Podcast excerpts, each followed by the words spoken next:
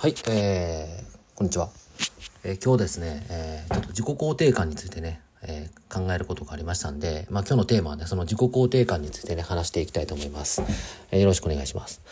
えー、でですね、まずこの自己肯定感って何かっていうと、まあいわゆるそのありのままの自分を肯定する感覚ですね。えー、まあなんかわからんけど自分に自信があるわっていう。まあその自尊心とかプライドとかっていうのとは、まあちょっと違うんですね。まあありのままなので、まあ言ったらまあいいところも悪いところも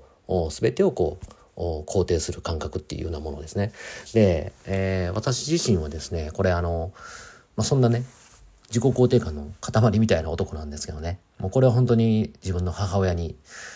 感謝なんですけれどもあのそういうふうにね育てていただきました。はい、でこの自己肯定感ってやっぱりその人が行動を起こすためにねこうめちゃくちゃ重要な原動力になるエネルギーになるんですね。で逆にこれないと自己肯定がないとですねあのまあなんか何をやってもダメやとかねどうせ失敗するわとか、まあ、自分ってこう人と比べてなんか劣っててダメなやつやなとか、まあ、そういうメンタルになると。でそういうこうメンタルだとですねこう新しいことにチャレンジはもちろんできないですし、まあ、一回失敗したらね、まあ、そこで行動が止まってしまってもうそこから這い上がれなくなったりとか、まあ、そういうことになりがちやなと思います。でまあ、人ってねこの、まあ、思考頭で考えて行動するっていう、まあ、生き物じゃないですか。で、まあ、これがね行動が止まってしまうと、まあ、人とのつながりも途絶えてしまいますしこう新しい情報っていうのももちろんそれによって途絶えますよね。でこうネガティブな時ってこう周りでいろんなことが起きてたりとかいろんな話がこう飛び交っててもね耳に入ってこなかったりしますよね。なんでこう負のスパイラルにこう陥るわけですよね。うん、であの赤ちゃんをねそこ想像していただきたいんですけどこの赤ちゃんってこう生まれてきて、まあ、誰に教えられるわけでもなくこうハイハイをしてねこう立てるようになってで歩けるようになってでまたこの喋れるようになったりとかでおもちゃがねコロコロってボール転がってきたらこ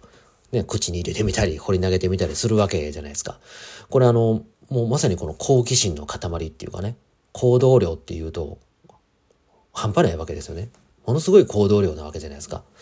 で、これがね、こう、年を重ねて大きくなるにつれてね、この行動量ってこう減ってくるんじゃないかなと思うんです。うん。で、これなんでかなって考えると、これやっぱり頭で考え出すんですよね。なんかこれをしたら怒られるとか、こう失敗したら恥ずかしいとか、こう周りのみんなはこんなことやってないとかね。うん。で、大人になったらね、まあ、さらにこれ社会のね、こう、いわゆるこう、ルールっていうのがあるじゃないですか。こういうのに適応するためにね、こう、縛りがもっと強くなってね、こう、やれることとか、こう、やりたいことができなかったり、まあ、行動量がいわゆるこれ減るわけですよね。うん。で、まあ、その行動しないっていう、まあ、こういうね、こういわゆるこうアクションを起こさないっていうのはね、こう、成長はないわけなんですよね。うん。まあ、ちょ、言葉悪いですけども、完全に死を意味するっていうぐらいね、最近は感じます。うん。で、まあ、野球をやってたんで、あの、野球で例えたらこれ、あの、打席にも立ててないわけですよね。うん。だから結局このアウトという、アウト、セーフっていうね、この野球でいうこの、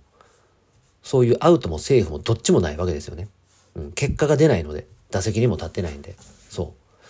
う。もう言ったら試合も始まってないみたいなぐらいですよね。でこれじゃあ、その、いわゆるそのね、こう PDCA みたいな、そういうのもこう、回すこともできないわけで、まあもちろん成長がないわけですよ。うん。で、まあうちはね、その、まあ娘が3人、10歳、8歳、5歳の娘がおります。まあ言ったら、もうこういう三振してもね、こう打席に何回でも立つっていう人間になってほしいわけですよね。そう。で、自分自身も常にそうありたいって思ってます。で、まあ、ちょっとね、この自己肯定感からこの子育てにちょっと話がちょっと移行しちゃうんですけど、まあ、うちのその、まあ、娘がいますが、その自己肯定感をね、こうつけてあげてね、えー、子供の頃からしっかりそういうのをつけてあげて、大人になったらこの自由にね、えー、英語教育もしてますんで、グローバルにね、えー、活躍して人生をね、こう楽しんでほしいなっていう思いがあるわけなんですね。そう。で、まあ一応ね、今日はまあせっかく自己肯定感の話になったんで、まあ、あの、うちがね、こう大事にしてるというか、まあ、僕自身もすごくこう心がけてることをね、えー、話していきたいと思います。で、それの自己肯定感を子供にこうつけてあげることに大事なこと。うん。で、まずこれ一つ目なんですけど、まずね、この頭ごなしにこう否定しないということですね。うん。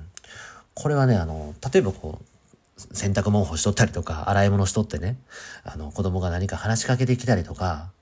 した時にね、やっぱりこう、同じ目線で聞いてあげたりとか、うん。こう何かこうお茶をパンとこぼしてしまったりした時にね、あの、頭ごなしにいきなりね、こう怒ってしまわないようにっていう、まあ、これをね、あの、心がけてます。うん。で、まあ、やっぱりこの、例えばこう同じ目線で話を聞いてあげるとかっていうのも、この子供っていうのは親に対して、やっぱ話を聞いてくれるっていうことでね、安心感だったりとか、こう、親、親に対してね、あの、信頼っていうのが多分生まれると思うんですよね。うん。でそういうのをこう大事にしてます。で、まず二つ目、次ね、二つ目ね。で、二つ目なんですけど、これは、まず子供に考えさせるってことですね。うん。これ結構難しいなと思うんですよ。で、多分ね、これ分かってる、これやってるよっていう人もね、いらっしゃるかもわかんないですけど、結構難しいはずですね、これ。あの、僕ら大人目線でね、結果が分かってることをね、これをね、子供がね、なんか言ってきたりとかやろうとしてる。ああ、これしたら例えばこけるやろなとかね。うん。ああ、これやったらこう、こぼしてまうんちゃうかとかね。これをね、一回ね、行動させるってことなんですよ。で、それを、その、出たその結果、失敗も成功もね、これ、あの、結果は、それ全てが経験なんだよっていうことをね、終わった後に伝えてあげるってことですよね。そう。で、子供の時からね、こう、失敗も成功もね、これ経験で、経験こそ価値なんだよっていうことをね、伝えてあげることで、大人になってもその子供、ね、大人になってもこの延長線上じゃないですか。子供からこう大人になるこの延長線上にあるわけなんで、この大人になってもその記憶が残ってると思うんですね。なんで、この、なかなかね、こう、いろんな挫折とか味わってもね、へこたれる人間にはならへんのちゃうかなと思います。うん。で、最後の三つ目ね。あの、これね、多分一番大事だと思うんですけど、やっぱりね、これは親が子供に対してね、いつもね、こう、愛してるよっていうこと、ね、応援してるよっていうもうこれはね、親が子供にね、言葉で実際に伝えてあげること。これが大事じゃないかなって思います。うん。これは、あの、子供がね、死ぬまで絶対忘れないですし、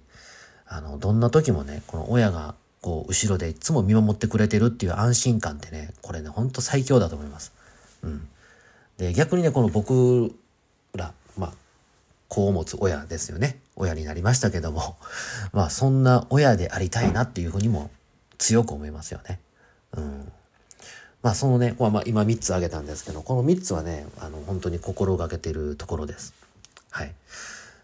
まあそういうことでね、まあ今日はあの自己肯定感についてちょっと考える機会があったんで、あの、自己肯定感からね、子育ての話、いつもね、こう心がけてることをちょっとお話ししましたけども。はい。ということでね、えー、今日は、えー、ここで終わりたいと思います。